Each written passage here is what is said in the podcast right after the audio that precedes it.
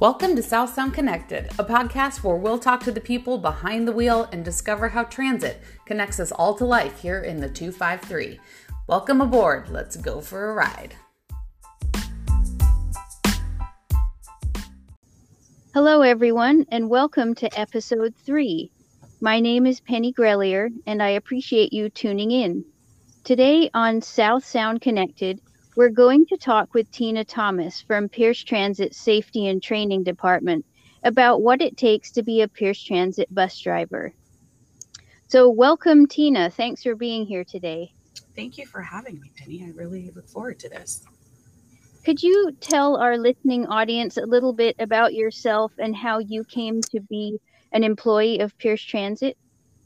Sure. Um, so I began my career here in 2003. As a matter of fact, it was November, so I'm approaching my 18th year. Um, I started out, I was 23 years old, um, signed up for the uh, relief transit operator position. Um, I worked the relief board for about two years and then went full time. I drove full time for the last 15 years. And in August of 2019, I applied for instructor with the training department. Um, it was a relief position then. Um, so from 2019 until just this past September, I was a relief instructor. So I was still driving the bus, but also instructing new hires and training. Um, and then in September of this year, I just went full time. So finally got my full time position, and here I am. Great, thank you. That sounds like quite a journey. Um, one of the things I just want to let the listeners know is when we say the term operator, we mean bus driver. Those those two different terms are used interchangeably. Um, so Tina, can you please give us a brief overview of the training program that a new recruit would go through to become an operator with Pierce Transit? Of course. So, our training program after onboarding uh, consists of 28 days, uh, which includes 21 days of on the road training and seven days of classroom training. During this time, trainees are preparing to take the federal CDL exam to become a transit operator.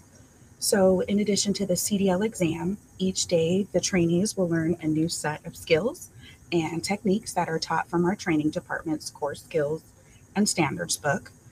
And then once they head out on the road for that day with their assigned instructors, they will then have the opportunity to practice and demonstrate the new core skills learned that day as well as those taught from the previous days.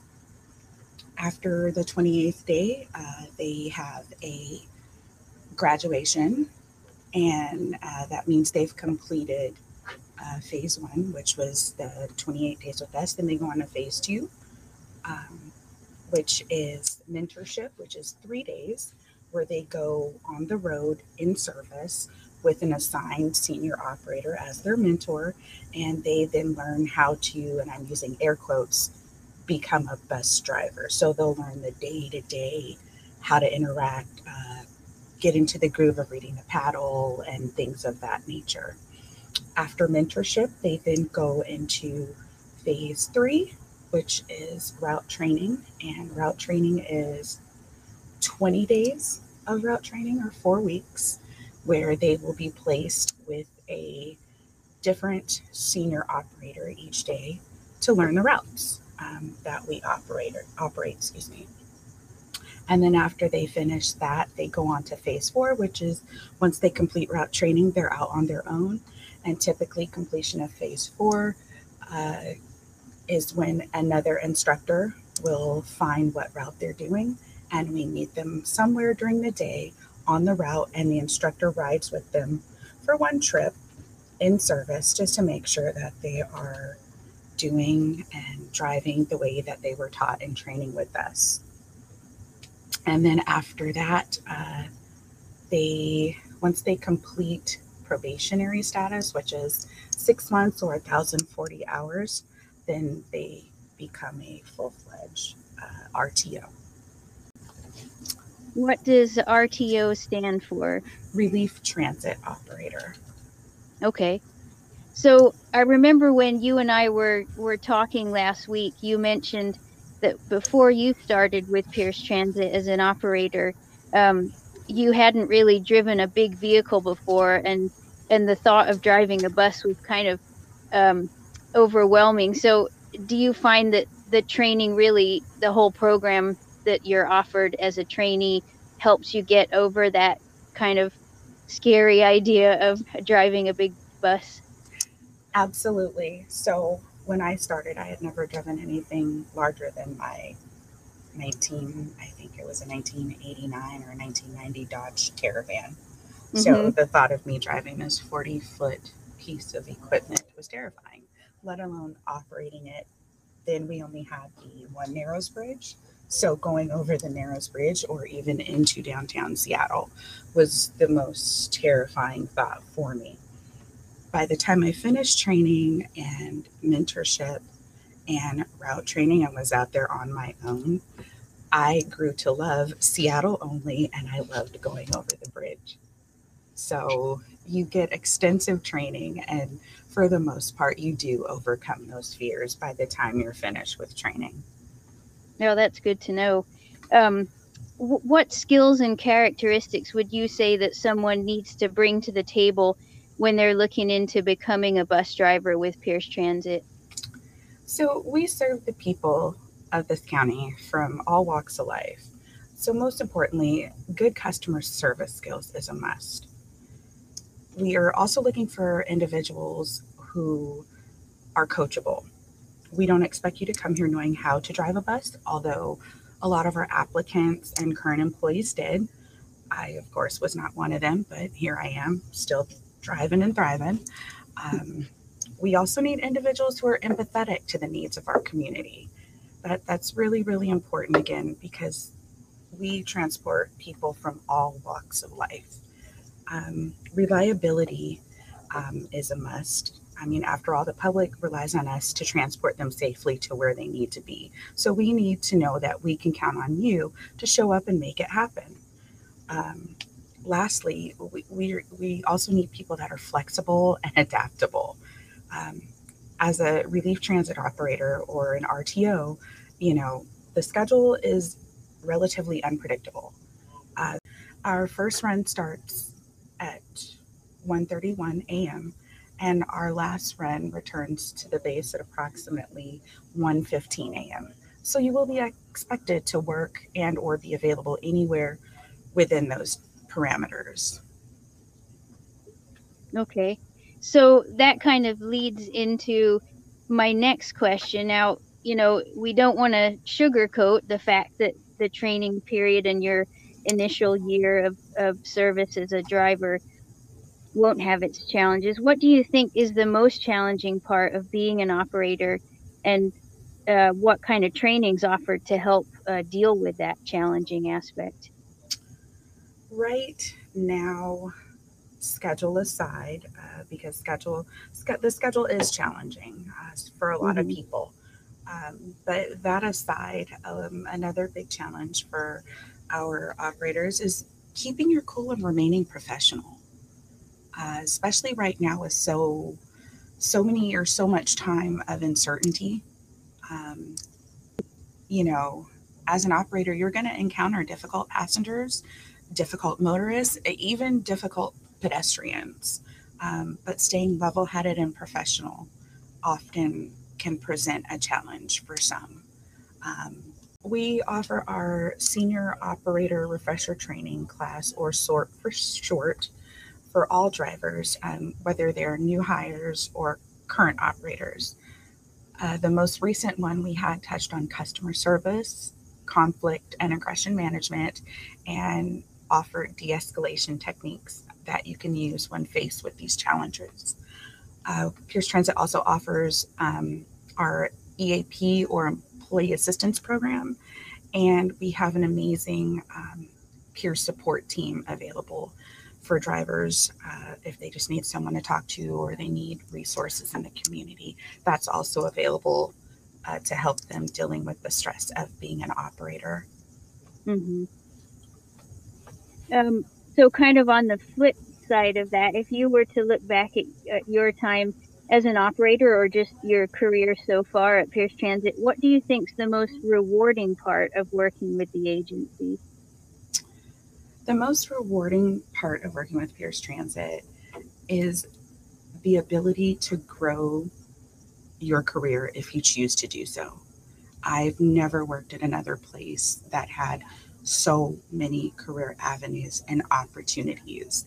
And here, if you decide to, if, if you want to grow your career, this is the place to do it. They offer courses that will put you on the correct pathway to expand your career here with the agency, as well as they have apprenticeship programs and you can also even job shadow different positions just to see if it's a good fit for you.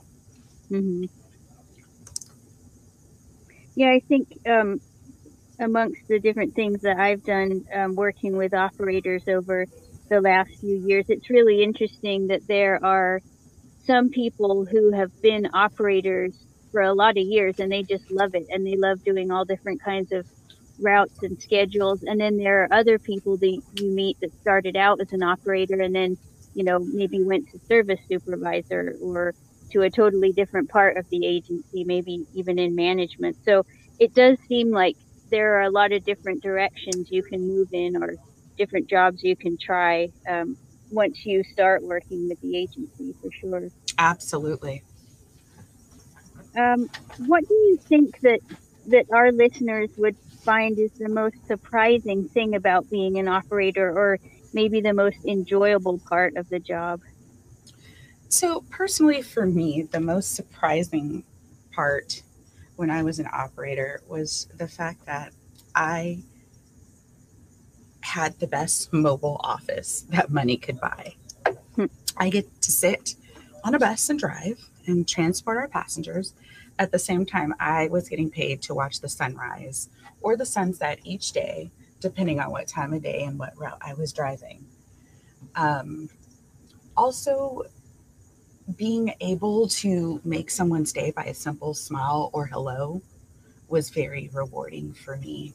Um, you would be surprised how those small little random acts of kindness how far they go for some unsuspecting person mm-hmm. um, another surprising tidbit as an operator is you will quickly learn where all the best restaurants are located at in the county. Anybody who knows knows that bus drivers know where all the good places are to eat, and even in King County as well. Um, another enjoyable part of this job is watching your passengers or their children grow up over the years. Um, you inadvertently become an, a part of their extended family. So, you know, as time goes on and as the wheels keep turning, you know, you might not see them for a few years, but when you do, you know, you'll get to see current photos or hear about the graduations or weddings, births, retirements, etc. So that's kind of nice when they they recognize you over the years and they they share that little small part of their life with you still. Mm-hmm. So it's it's almost like you've taken a job where you're pretty independent because you're in charge of that bus as it's on the road, but at the same time you have a whole bunch of different people to interact with who you you get to know over time. So it's like not exactly co-workers, but a community that's built on board the bus. Exactly. Exactly. Yeah, I expect that's something that not a lot of people think about when you say, you know, being a bus driver. There's the mechanical aspect, but there's also, like you said, customer service and connections with people and and that kind of thing, and restaurant critic apparently as well. exactly. You know, when my brother-in-law, who's also a driver here, he started in 1996, and when I turned 21, he was telling me, "You should apply. You should apply." And in the back of my head, I was like, nobody wants to be a bus driver.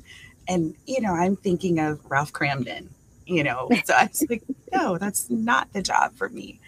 And then as time went on, I was like, well, you know, I kept seeing the ad that Pierce Transit would take out in the Sunday paper. And I'm like, well, maybe I could give it a shot, you know? And then I did it. And one thing that I was told when I first started is the years roll by. Once you get behind the driver's seat, the years just roll by. And I think that still holds true to this day. I was talking to one of my classmates that I started with uh, last week, and, you know, we were just saying, you know, he's one of the assistant managers now, but we were just saying, who would have thought that, you know, November of 2003, we both would still be here and where we're at, you know, but the time flies. As soon as you get behind that wheel, as the miles go on, the time does fly. Yeah, that's that's really nice to hear. Um, I like that idea of kind of making those those connections and um, you know seeing people that you went into training with succeed in different ways and keeping in touch with them. I think that's that's a really nice aspect of building a career with an agency. Um, it definitely is. It definitely is. It, it, it, those friends become your family. Yeah.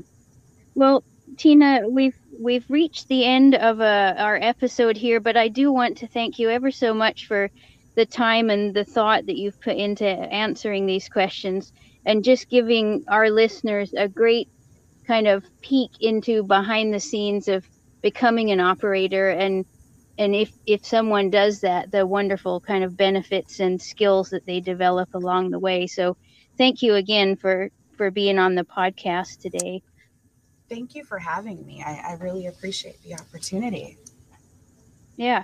And uh, folks uh, stay tuned for our next episode where we'll be talking with mike Griffus the new ceo of pierce transit. And until then, uh, have a great day and thank you for listening.